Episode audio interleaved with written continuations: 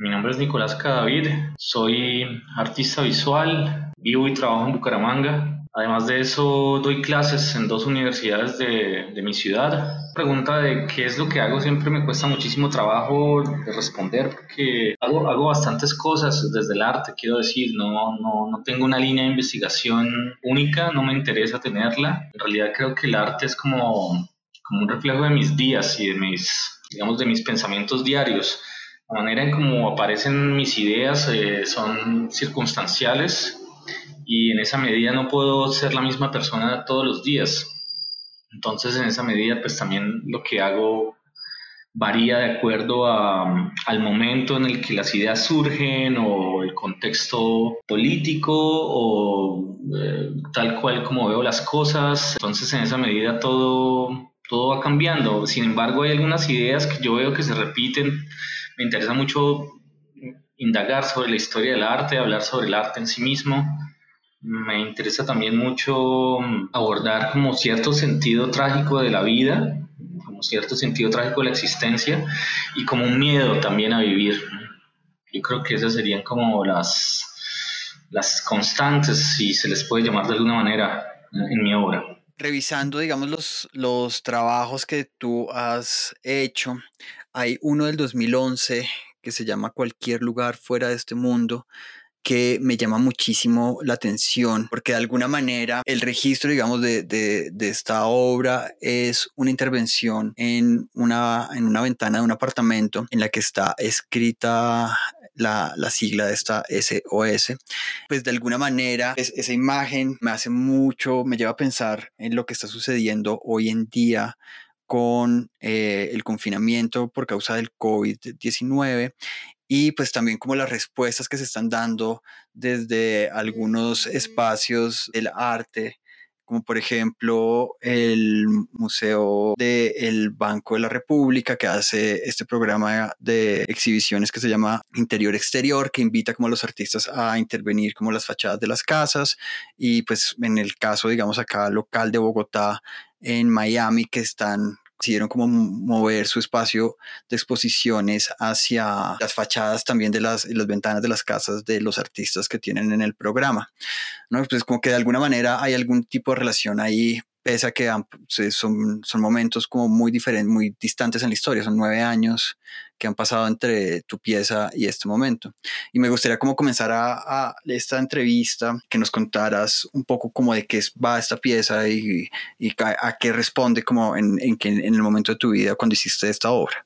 Pues eh, yo en ese momento estaba viviendo en Santiago de Chile estaba estudiando allá y, y bueno, la, la, pieza surge un poco como de un sentimiento de desarraigo, o me sentía solo y, y, en realidad como que siempre me he sentido un, un poco solo, como, como sin mucha compañía, aunque, aunque no, no, no quiero decir con esto que, no tengo amigos, sí, pero sí, sí, de todas formas, al menos como en el contexto artístico, siempre me he sentido un poco solo. Siempre esa, esa soledad pues me ha llevado a, a buscar distintas formas de exhibir lo que yo hago. Entonces, eh, mi interés por trabajar en espacios públicos se debe a eso, se debe también a, a que en Bucaramanga nunca hubo y, sigue sin haber realmente un, espacio que se preste para para hacer exhibiciones, eh, tal cual al menos a mí me gustan. Y entonces por eso yo siempre he tenido un interés en trabajar en espacios públicos, en espacios no convencionales. De hecho, la gran mayoría de mi producción se puede rastrear eh, en ese tipo de escenarios, ¿no? Escenarios no, no museales o, no de galerías. Entonces sí, básicamente como que responde a, ese, a, ese, a esas estrategias que yo venía trabajando desde antes de irme a, Santiago y, también a esa idea del desarraigo. No me acuerdo muy bien qué fue lo que pasó por mi cabeza en ese momento, pero me acuerdo que la producción de, esa pieza en particular sí la hice desde, no sé, una de la mañana hasta las 5 o 6 de la mañana, o sea, fue un momento ahí como de un impulso en donde pues aparece esta, esta sigla que es bastante conocida, trabajo con elementos muy básicos también, es papel, en realidad es como un cuaderno que, que voy rasgando, un cuaderno de apuntes que yo tenía que voy rasgando y que voy uniendo con cinta, cinta de enmascarar.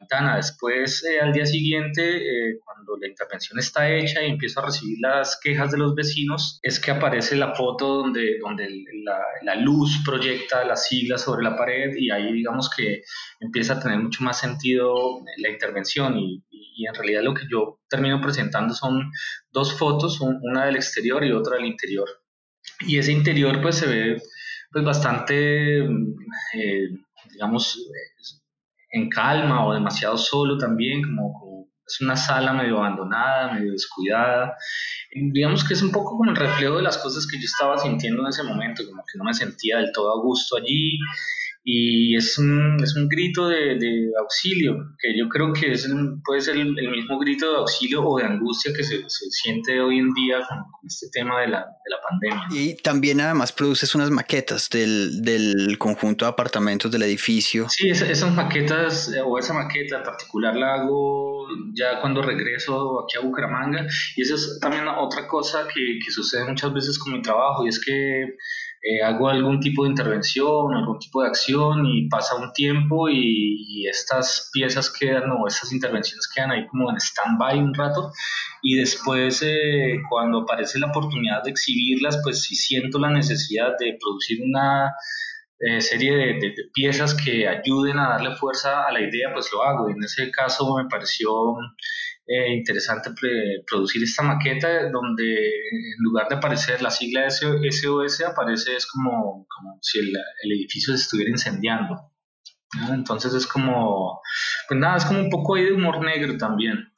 Igual también hay como una, una reinterpretación como del, de la misma experiencia cuando construyes la maqueta, ¿no? Pues no es el mismo momento, ¿no? Como que es esta parte que es importante para, para ti para, en, en, la producción, pues obviamente cambia como la situación, el contexto y pues obviamente también el resultado se ve afectado, si no es el mismo SOS puesto en, en, la maqueta que como fue puesto en la ventana. Sí, en efecto, o sea, es como, es como también la interpretación que uno le puede dar a esa acción, ¿no? Como que pasó el tiempo, de hecho creo que la maqueta la hice como un año, año y medio después, y pues ya la, la, la, emoción o, la idea no era la misma, ya aquí digamos que estaban jugando o estaban en juego otro tipo de, de, cosas que, son más como, como, acompañar un poco la idea, como lo, lo que decía hace un momento, como darle un poco más de fuerza a través de la presencia de, de otros objetos. Y la otra pieza que también me llamó mucho la atención revisando tu portafolio es precisamente la, primera pieza que abre como el, el, archivo. Es una intervención también en espacio público hecha el primero de enero de este año, que se llama Miedo que básicamente es un video de un minuto, es un video muy corto, unas, unas escenas como de una ciudad que imagino que es Bucaramanga, ¿no? En la noche y después de recorrer como unos apartamentos de un edificio, aparece una imagen, un letrero, digamos que dice miedo, hecho pues con luces como medio navideñas, ¿no? Era, era una pieza que quería hacer hace rato, una pieza que quería hacer en, épocas navideñas. Hace rato tenía ganas de trabajar con luces de Navidad, con la idea de, pues, de decorar una parte una ventana que, que diera a la calle, pero por eh, muchas razones la pieza nunca se pudo hacer, lo, lo, intenté hacer un par de veces y no, no lo realicé. Y ya este, este año, pues a finales del año pasado, eh, me decidí hacerlo, encontré pues la, la, idea que tenía un poco en mente, que era, o, o traté de materializarla de esa manera, que era como una sensación de angustia otra vez por, por todas las cosas que que suceden ¿no? a, diario y, es que uno tiene como la sensación de que las cosas se van a poner cada vez peor y, y ese ha sido un poco como, como, mi visión del mundo durante los últimos años, una idea o una, una visión poco esperanzadora sobre, sobre lo que está por sucedernos. Soy bastante pesimista respecto al futuro de la humanidad. Y me parece como que ese sentimiento quería traducirlo de una manera muy sencilla, es otra de las características de mi trabajo, por lo general gusta trabajar como ideas muy sencillas que le lleguen a la gente muy fácil. Y, y pues nada, tomé las medidas del balcón de mi apartamento y, y pensé en una palabra que sintetizara pues todos esos sentimientos que yo estaba experimentando y que veía que también mucha gente lo, lo, lo, sentía, como que es un, es un sentimiento global, un poco, que las cosas no marchan bien, de que las cosas pueden ponerse peor y me parecía muy significativo que esta acción se, se, realizara o el 31 de diciembre del 19 o el 1 de enero del 2020. El 31 de diciembre llovió y no, no se pudo hacer. Así que junto al equipo que me estaba ayudando decidimos hacerlo el día siguiente. Y bueno, pues eh, el resultado me parece como bastante contundente, creo. Eh, creo que la, la idea pues se, se, explica muy bien a través de las imágenes, eh, no, no queda duda de lo que, lo que se está hablando y, y, bueno, fue una intervención que en realidad duró solo un día, que fue el mismo tiempo que duró la, la intervención que realicé en 2011 en Santiago de Chile. ¿Cómo fue la recepción de esta intervención, digamos, por tus vecinos eh, o gente, digamos, transeúntes? ¿Tuviste algún tipo de, de feedback en el momento? No, la verdad no, la verdad no, porque era un primero de enero, 7 de la noche, la gente todavía está como durmiendo la fiesta del 31. Tenía como miedo de que los celadores se molestaran, pero en realidad les pareció divertido ver un dron. Nada, como que en realidad creo que ni se dieron cuenta de lo que hice. Las luces estuvieron ahí puestas un rato, pero desde luego el plástico que les cubría, porque yo tuve que hacer un, un plástico, un gran stencil eh, con plástico negro y ese plástico se puso encima de las luces. Entonces, en realidad lo único que permitía leer la palabra era este plástico y al retirarlo, pues ya se convirtió como una instalación navideña más. No, no fue visible, soy consciente de, de ello, es decir, como que sabía que no, no esperaba que se quedara mucho tiempo, precisamente porque la gente no le gusta eso, ¿no? Y menos en épocas navideñas y menos iniciando año que alguien esté por ahí recordándonos que, las cosas pueden ponerse peor. Entonces, en ese caso, pues la intervención no, no estaba pensada para durar más tiempo, sino el del registro. Y así, así hago muchas también de las intervenciones, como que no pienso permanezcan por, por demasiado tiempo, sino básicamente me interesa poder realizar un buen registro y, y que este registro sea el que finalmente comunique las ideas. O sea, casi nunca circulan en, en, espacios expositivos realmente las piezas, digamos, originales, como las intervenciones originales. Siempre mueves registros de, de las obras. Sí, sí, eventualmente se, se, se, presentan, es decir, la intervención que realicé en Santiago, la de SOS, eh, se presentó en una bienal de arte que se, aquí, se hacía aquí en Bucaramanga hace unos años de hecho, recibió una mención, pero, pero la de miedo sí no la he presentado y hay como varias intervenciones de muchas cosas, eh, no, no, no, no, las logro presentar porque, porque precisamente pues exhibir para mí no es fácil. Sí, exhibir aquí en Bucaramanga, de hecho yo mismo lo tengo casi que negado, entonces las oportunidades que tengo de exhibir por fuera de, de la ciudad son las que trato de aprovechar, pero pues como te imaginarás, tampoco es que abunden, ¿cierto? Entonces, digamos que ese es un poco el, el, el, oficio que yo tengo como artista y lo que me define a mí como artista es un poco trabajar sin esperar nada a cambio, porque el tema de exhibir o el tema de comercializar la obra siempre ha sido un problema para mí. Entonces, yo creo que como la, la fortaleza que, que ven muchos en mi trabajo es que te decía, estoy un poco solo y, y, y no, más allá de, de, de, eso, o sin importar eso, mejor, yo sigo produciendo y tengo un montón de trabajo ahí por mostrar que no sé si algún día pueda mostrarse, pueda ver, pero, pero eso no me impide seguir eh, produciendo. Hablando como de este momento, ¿qué te ha pasado con el, con el confinamiento? Y pues con las, las medidas de, de, cuarentena a las que estamos expuestos en este momento por causa del virus, ¿cómo, cómo ha afectado, digamos, eso tu trabajo en la actualidad? El, el trabajo en realidad no lo ha afectado mucho, salvo que, que sí tenía eh, al menos como una exposición por ahí por hacer en Bogotá, eh, desafortunadamente se canceló, pero más allá de eso no me ha afectado por lo que yo te decía, que es tan poco lo que pasa aquí en Bucaramanga que, que nosotros vivimos como una cuarentena constante. Entonces el, el, artista vive encerrado, vive produciendo para sí mismo y buscando las pocas posibilidades que se le brindan por fuera.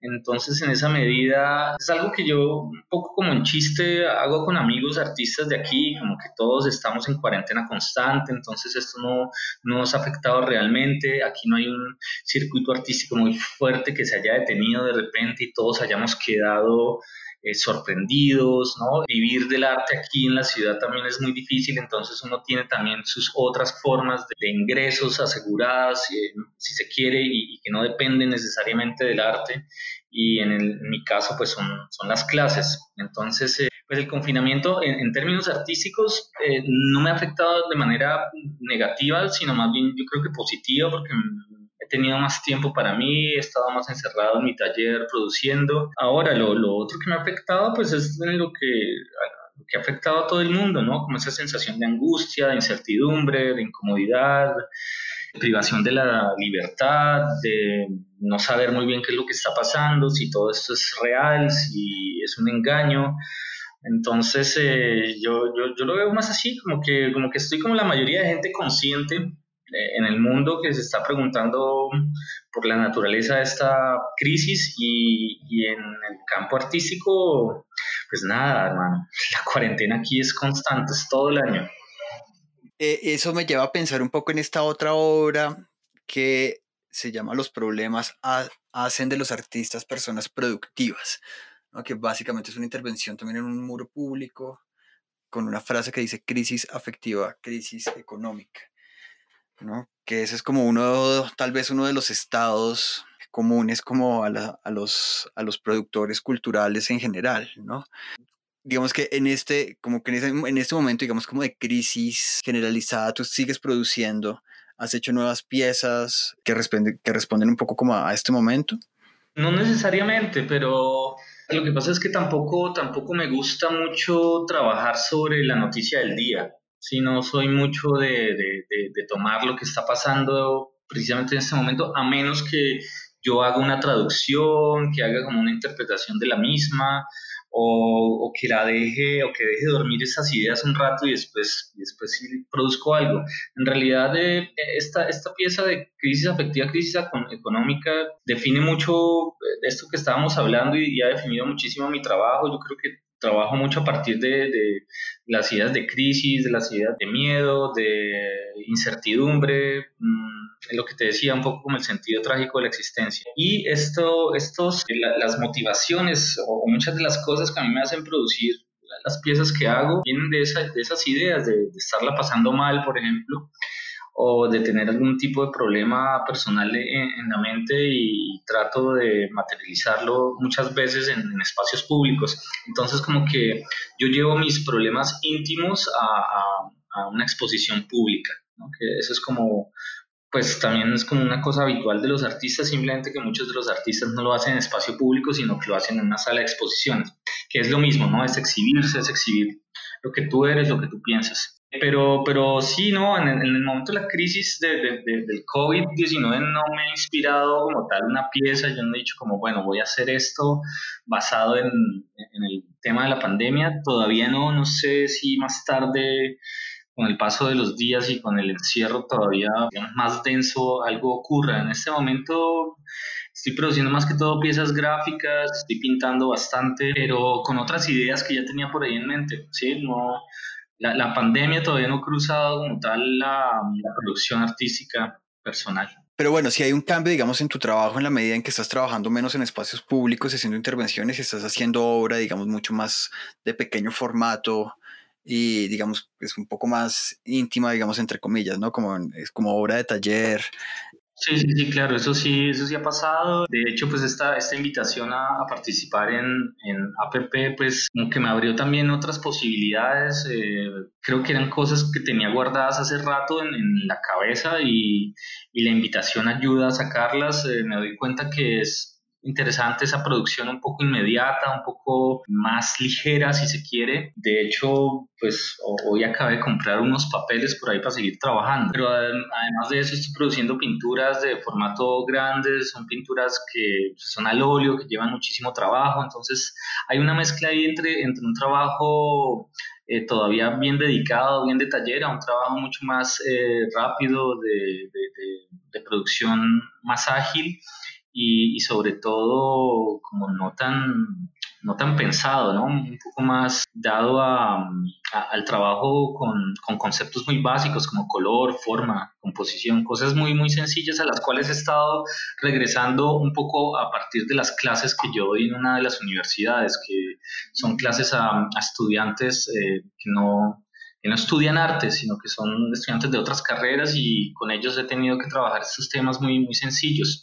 Yo creo que la, la reiteración sobre estos temas es la, que me ha empezado a, mover hacia, hacia, esos campos que uno cree ya como artista mayor de edad, si se quiere, que los tiene completamente superados, pero en realidad volver a lo, a lo básico siempre es este, muy satisfactorio y uno empieza como a descubrir cosas que, que no sabía que estaban por ahí tan, tan presentes en el trabajo que uno había venido haciendo de, de manera más compleja, si se quiere.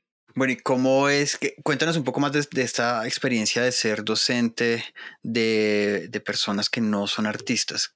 ¿Qué tipo de qué, qué clase estás dictando exactamente? Bueno, yo, yo trabajo en la Universidad Industrial de Santander dando clases en la carrera de artes. Ahí digamos que es donde tengo mi nicho, llevo ya más o menos ocho años trabajando ahí y pues es la carrera de mis amores. Y además de eso trabajo en una universidad privada que se llama la Universidad Autónoma de Bucaramanga, y ahí doy clases para um, estudiantes de educación infantil. Entonces son más que todo mujeres que están formándose para ser profesoras de primera infancia. Entonces con ellas es que tengo un curso que se llama Artes Visuales. Es a ellas a quien les imparto estos, estas clases en donde desde luego tenemos que revisar eh, conceptos muy básicos, ¿no? Como eh, punto, línea, plano, citando a Kandinsky, pero también teoría del color, hablar de composición, hablar de fotografía, hablar de historia del arte. Y no sé, a mí parece que, siempre son clases que yo eh, empiezo odiando, pero termino amando porque eh, iniciar clases con, personas que no, digamos, a las que no les interesa demasiado el arte siempre es complejo. Pero un poco el, el éxito o mi objetivo es es darles a conocer eh, la práctica artística de una forma, primero, que, que ellas la, lo entiendan y lo puedan aplicar a lo que hacen como profesoras de, de niños, pero al mismo tiempo que esa producción que ellas eh, realizan en el salón de clase, porque yo las, las pongo a trabajar bastante, o sea, realmente el número de piezas, ¿no? por no decir obras de arte, pero el número de piezas, de ejercicios que realizamos en clases es numeroso y me parece muy interesante que a través de, estrategias muy sencillas que, de producción que yo les enseño, ellas eh, van em, puliendo cada vez más su propia producción hasta entender que, que pueden eh, fácilmente producir imágenes que cualquier artista podría también producir, como con base en, en elementos muy, muy sencillos. Simplemente es mostrándoles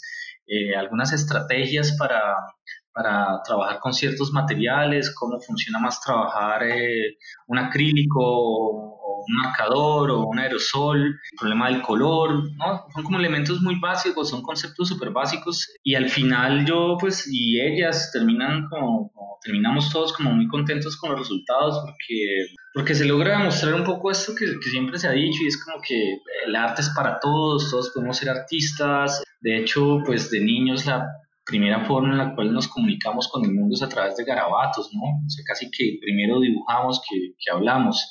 Entonces, como que todas esas formas de producción han estado ahí un poco guardadas en la cabeza de los estudiantes y por falta de motivación, por falta de conocer los materiales, por falta de, las estrategias adecuadas para, para producción, para producir imágenes, pues eh, no se hace ese trabajo y, se ve como, como con cierta distancia. Entonces, eh, el trabajo en, términos generales es eso, es como bastante sencillo y al final muy, muy gratificante. De alguna manera es como si llevar tu experiencia desde la práctica artística, llevarlo directamente al, al salón de clases y sobre todo enseñándole a personas que van a enseñar, como enseñarles sobre todo pues a, a, niños, que mm, es un tema bastante complejo, ¿no? Como la educación artística en primera infancia es, es bien complicado porque mm, pues normalmente ahí siempre hay un, se tiende como a un, a un lugar común bien grande en el cual como que estos conceptos no son realmente explorados, sino que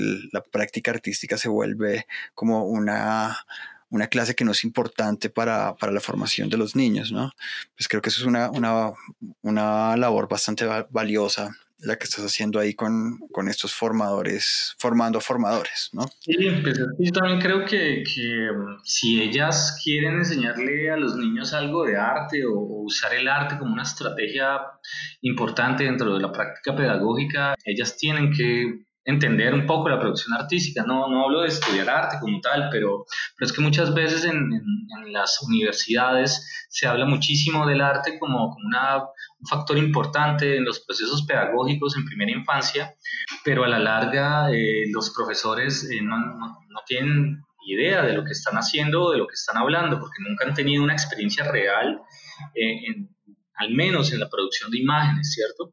Y eso es un poco lo que, lo que yo trato de hacer y lo que, y he justificado un poco frente, frente a las directivas de, de la universidad que muchas veces se extrañan con los ejercicios que las estudiantes realizan es porque están esperando un poco que yo les enseñe, no sé, por ejemplo, a trabajar con lentejas, ¿no? O con botones que es un poco lo que ellas tendrían que ir a aplicar en un salón de clase con niños, pero yo lo que, lo que creo más, más que todo es que hay que sensibilizarlas frente a las imágenes, frente a los objetos, frente al color, frente a conceptos muy básicos y que ellas también eh, lo, lo experimenten. Ya después el ejercicio finalmente ellas como docentes será trasladar estas estas eh, enseñanzas o estos eh, nuevos conocimientos a materiales y estrategias que sean propias eh, para niños, ¿no? Pero digamos que ese no es mi, trabajo, mi trabajo es sensibilizarlas a ellas. Ese es, otro, ese es otro momento en el que ellas tienen que realmente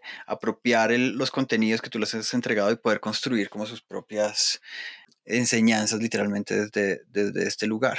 Bueno, y viendo, revisando como otras, otra serie de obras, hay algunas en las que trabajas con gente. ¿Cierto? O, como que de alguna manera hay gente involucrada, digamos que no son obras solamente meramente contemplativas, sino que hay personas como en el medio. La primera que me llamó la atención es esa pieza del 2007 que estuvo en el encuentro MDE 07 que se llama Correos de Esperanza. Pues en, ese momento yo, yo me gradué de, de, de, artes aquí en Bucaramanga con un proyecto que ya estaba eh, eso fue en 2005 con un proyecto que ya estaba interesado un poco en la articulación de otras personas dentro de la producción de la obra, ¿no? la participación de, de, personas en, en, mis proyectos.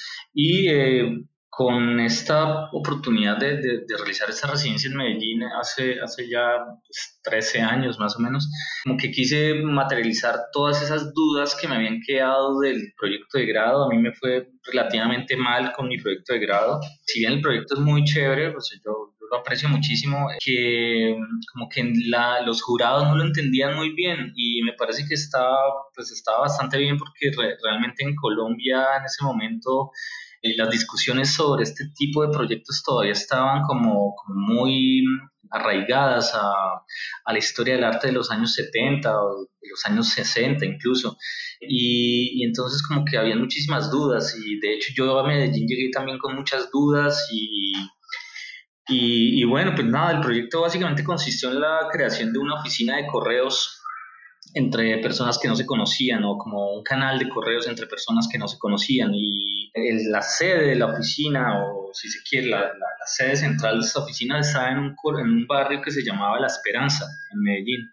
Y pues por aquella, aquel tiempo eh, parte de mi, de mi trabajo tenía mucho que ver con esa idea de, de, esperanza o, el arte como utopía, que es una idea completamente distinta a la que tengo hoy en día. Eh, y pues en ese momento me pareció interesante conectar el barrio con el centro de Medellín, entonces en esa, en esa, en esa medida creé unos espacios de unas oficinas móviles que iban por universidades, por eh, centros culturales, por bibliotecas, por museos, en los cuales eh, se invitaba a la gente que quería participar a que escribiera una carta que hablara sobre, sobre algo que le causara desesperanza.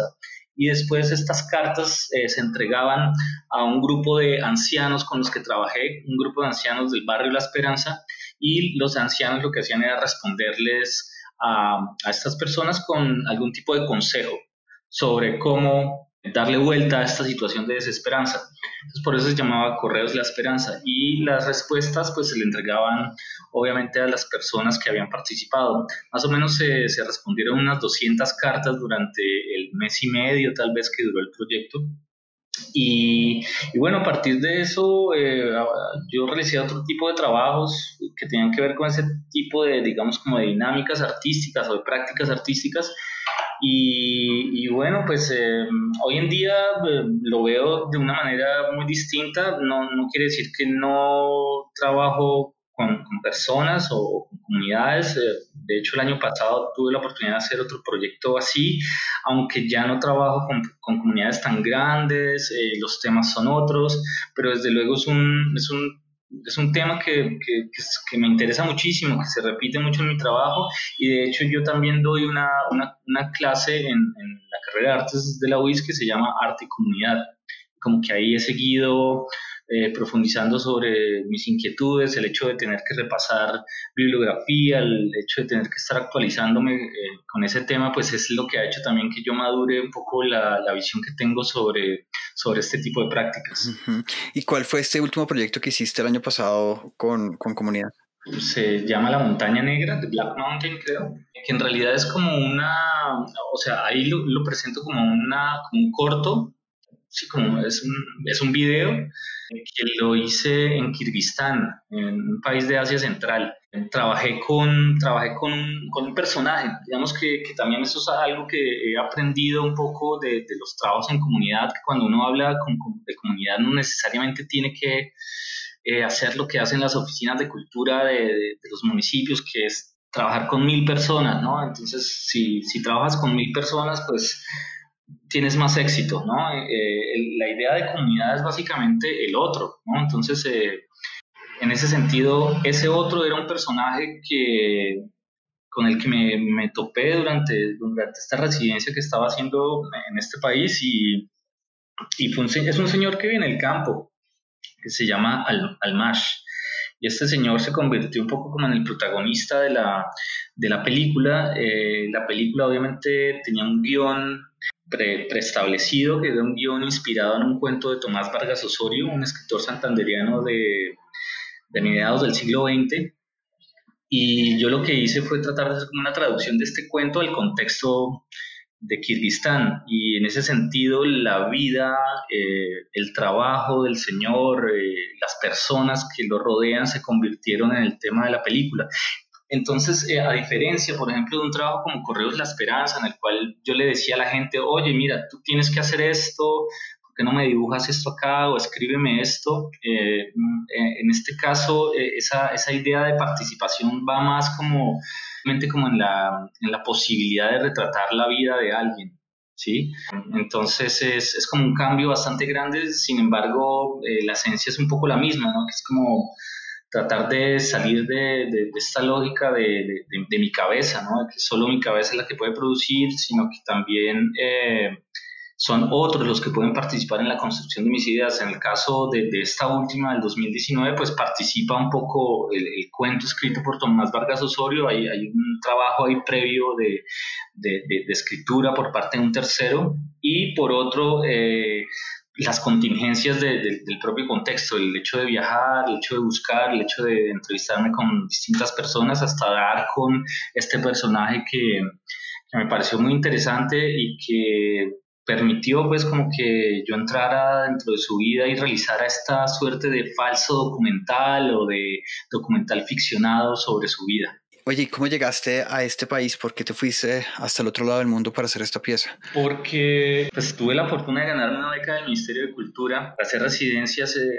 había la posibilidad de hacer residencias en, en Asia y en África. Había como una lista de países eh, que uno podía escoger y a mí me llamó mucho la atención Kirguistán porque, porque el cuento de Tomás Vargas Osorio tiene como protagonista al paisaje, particularmente al río, a un río y este río es como el, la fuente de los problemas y de las pesadillas del personaje. Entonces eh, me pareció que Kirguistán podía ser una, una referencia similar o un contexto similar, pero trasladado a la montaña me llamaba mucho la atención que era un país muy montañoso, entonces eh, por eso es que en la película también eh, el, el, protagonista no es solo este señor campesino, pastor, sino que también es el paisaje, entonces hay unas tomas buenísimas de, de una cadena montañosa gigantesca que colinda con el Himalaya, por eso, por eso digamos que llegué allá y por eso particularmente decidí trabajar con ese país. Y hablando de esto, como de cosas que has hecho también por fuera, veo, hay, hay otra pieza que me llama la atención, digamos que tiene más o menos como algo que ver con la, con la primera pieza de la que hablamos con SOS, ¿no? Que son estos carteles que hiciste en eh, España, me parece, ¿no? Sí, en Madrid, ¿no? Que son estas, son frases, esas frases despectivas, xenófobas que, que uno puede escuchar cuando es migrante. Esa pieza también se da gracias a la oportunidad de hacer una residencia en Madrid y previamente a ese viaje a Madrid yo había estado más o menos un mes y medio en, en Perú, pero como en plan de vacaciones, entonces pude darme cuenta de la, de la, del gran protagonismo que tiene el cartelismo chicha, el cartel chicha en, en, Perú, que es como este cartel que promociona la cumbia chicha o las agrupaciones de cumbia chicha, y que son carteles eh, súper estridentes, eh, si se quiere a ratos de mal gusto, pero con una estética muy llamativa, colores neón, eh, fondo negro, entonces como que a partir de eso ya tenía un referente estético. Y lo que hice en Madrid pues fue básicamente caminar y, y un poco experimentar la vida de, del migrante, además de eso tuve o ya tenía un poco en mente realizar algo que, que ver con el espacio público, con la interacción de las personas en, en las calles o, o, con la relación de la gente en el metro o, o simplemente al cruzarse en una, en una, tienda, en un mercado. Y, y di con una, con una, asociación española que trabaja un poco con, con problemas de, de, de xenofobia y que se ha encargado un poco de recoger estos estas manifestaciones xenofóbicas desde el lenguaje. Entonces, eh, pues pude entrevistarme con ellos. Además de eso, yo estaba conviviendo con, con un artista de, de, Guatemala. También tuvimos un par de problemas, eh, él y yo, pues como a raíz de, nuestra, de nuestro origen. Y como que todo eso me motivó a hacer estos carteles, que son carteles que, que pueden ser vistos desde luego a, a primera vista como, carteles xenófobos, pero, pero si uno los eh, revisa un poco más a fondo, los, los personajes que aparecen en los carteles, que son precisamente los personajes a los cuales parece estar refiriendo el insulto, son, son personajes que están siempre como en una muy buena actitud como que son orgullosos de, de pertenecer a, a, estos pueblos de donde vienen. Y es un poco casi como si a nosotros eh, como colombianos eh, nos dijeran, nos dijeran, nada, es que todos ustedes son narcotraficantes y nosotros sacáramos pecho diciendo que sí, tenemos la mejor cocaína del mundo, ¿cuál es el problema? Como es que es un motivo para estar orgullosos. Eh, que es un poco como darle toda la vuelta al asunto de la xenofobia y no tomársela con tanto drama, ¿cierto? Que, que es, me parece, el, el, problema de todos estos eh, proyectos un poco que abordan estos problemas de, de las migraciones o de, de, los desplazamientos, que siempre son proyectos demasiado sensibles, son proyectos demasiado tristes siempre. Y pues toda esta nueva idea eh, de, o, o, nuevas ideas a través de las cuales yo entiendo lo que yo hago es que me, me, me impiden un poco ser sensiblero frente a algunos problemas que, que son desde luego delicados. Por eso es que uso mucho eh, como la ironía o el humor negro o el doble sentido. Eh, me, parece que, me parece que en estas estrategias eh, hay un poco más de, de, sentido crítico si se quiere, pero también como una forma de, de digamos, de, de, no dejarnos hundir dentro de estos problemas, sino más bien salir de ellos y, y mirarlos con otra, con otra cara. Hay, una, hay uno de los carteles que estoy viendo justamente ahora que tiene una frase que realmente es muy chistosa. Es vete a tu puto país en llama. ¿no? Es como ese doble sentido que tiene esa imagen y además con las dos llamitas al lado de este personaje con sombrerito inca, ¿no? Pues claramente sí es como una manera muy diferente de, abordar el, el, el, tema y también como tal vez de abrir como un poco la discusión. Me imagino pues que en estos contextos eh, pues a partir como, no, no, desde, no desde la problematización, digamos, seria del problema, ¿no? Que ya es lo suficientemente complejo, sino a partir del humor, como comenzar a hablar como de, de, de estos temas y ponerlos como en discusión. Sí, y, claro, y sin, y, sin que, y sin restarles la importancia del caso. Pero, pero sí que, digamos que este, este trabajo tuve la oportunidad de exhibirlo por primera vez en Colombia el año pasado en un encuentro internacional de arte que se hizo en Cúcuta. Y me acuerdo haber ido a la exposición y en la ficha técnica de los carteles había toda una explicación de los carteles como que había que explicarlos muy bien para que la gente no creyera que los carteles habían, sido hechos por un xenófobo, ¿cierto? Sino que era todo lo contrario, que era un personaje que quizás había recibido estos tratos, quizás los había experimentado, pero que además es, consciente que lo que a él le pasó no es nada comparado con lo que le pasa a otra gente que llega en situaciones eh, de desarraigo y de pobreza muy fuertes a, países del primer mundo. Pero, pero sí, sí, sí es, es difícil de entender, porque, porque es que también el arte el arte en comunidad o el arte que aborda problemas sociales o problemas raciales o problemas económicos, eh, siempre, siempre termina siendo muy serio, siempre termina siendo muy bueno. ¿no? El, arte, el arte por esencia, a mi juicio, es bueno y debe ser bueno. Entonces, cuando aparecen otro tipo de formas de entender el arte un poco más eh, políticamente incorrecto, si se quiere, surge, surge un problema, ¿no? Surge como un, problema en la frecuencia y, que es esa frecuencia eh, de comunicación entre artista y público que lo asume muchas veces. El curador es el que asume esos problemas de, trasladar, ¿no? de traducir las obras y, que, y, hacerle parecer al, al público que las obras realmente, aunque parezcan malas, son buenas es, un, es, es, como una discusión ahí que, que, he estado teniendo también en, en, el curso que doy de arte y comunidad, que, que, es todo este problema de la ética del arte, ¿cierto? De, del problema de trabajar con comunidades. Me parece, que, me parece que el campo está abierto, que está buenísimo, y me parece también buenísimo entender que, que el relacionarnos con la gente no necesariamente tiene que hacerse de una forma siempre buena y siempre positiva, ¿no? Parte de las eh, relaciones humanas también tienen que contemplar el conflicto, Si, dejamos simplemente los puntos en común, pues estamos viendo solo una cara de la sociedad. De alguna manera, como que esta corrección política y estas formas de, hablar con extremado cuidado por el otro también lo que hace es truncar como una forma, una forma de hacer, que digamos que es el problema digamos, que tienen los comediantes hoy en día, ¿no? Como hacer comedia es muy complicado. ¿No? Porque no puedes ofender a ninguna persona, ¿no? Pero de alguna manera la incorrección política sí es una manera de establecer canales de comunicación con las personas, si se entiende, digamos, el contexto en el que están puestas como las frases, ¿no? Que yo creo que es el caso específico de estos carteles.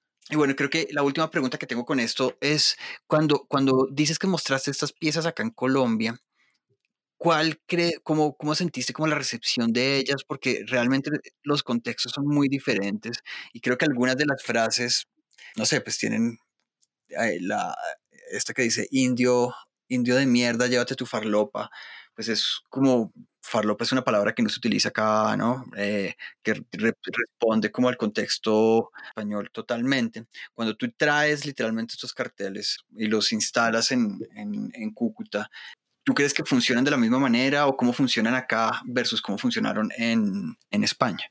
No, funcionan de una manera completamente distinta. Yo creo que, yo creo que allá en España pues eh, había una suerte de, shock. El público no terminaba de entender cómo una fundación, digamos que este, este trabajo fue patrocinado por la, por la Fundación Banco Santander, entonces cómo la Fundación Banco Santander podía permitir esto eh, eso, eso en primera instancia. Por otro lado, también en el proceso de realización de los carteles, pues yo tenía que ir a papelerías, tenía que imprimir algunas cosas, imprimir algunos bocetos y me acuerdo mucho de algunas miradas cómplices de, de parte de los empleados respecto a lo que veían, ¿no? Casi como que me guiñaban el ojo diciéndome, ah, bien, eres de los míos. ¿Cierto?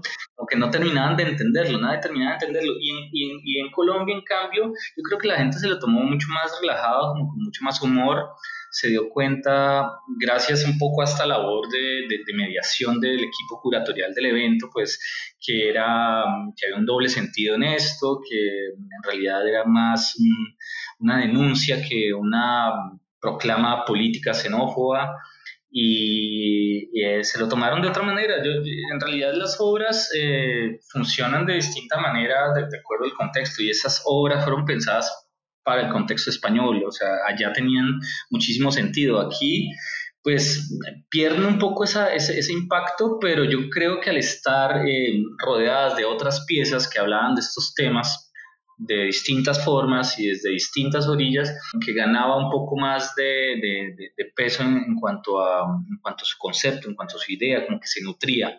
Eso, e, eso no sucedió en España, ¿no? En España estaban muy solas, eran, eran como ellas contra el mundo, aquí tenían, tenían compañía, tenían otras piezas que abordaban los temas, estos mismos temas, entonces la gente como que se lo se lo tomó mucho, mucho mejor y yo creo que lo pudo haber entendido también de mejor manera. Bueno, Nicolás, pues nada, muchísimas gracias por aceptar la invitación a Interviews. No, gracias a ti, Gabriel.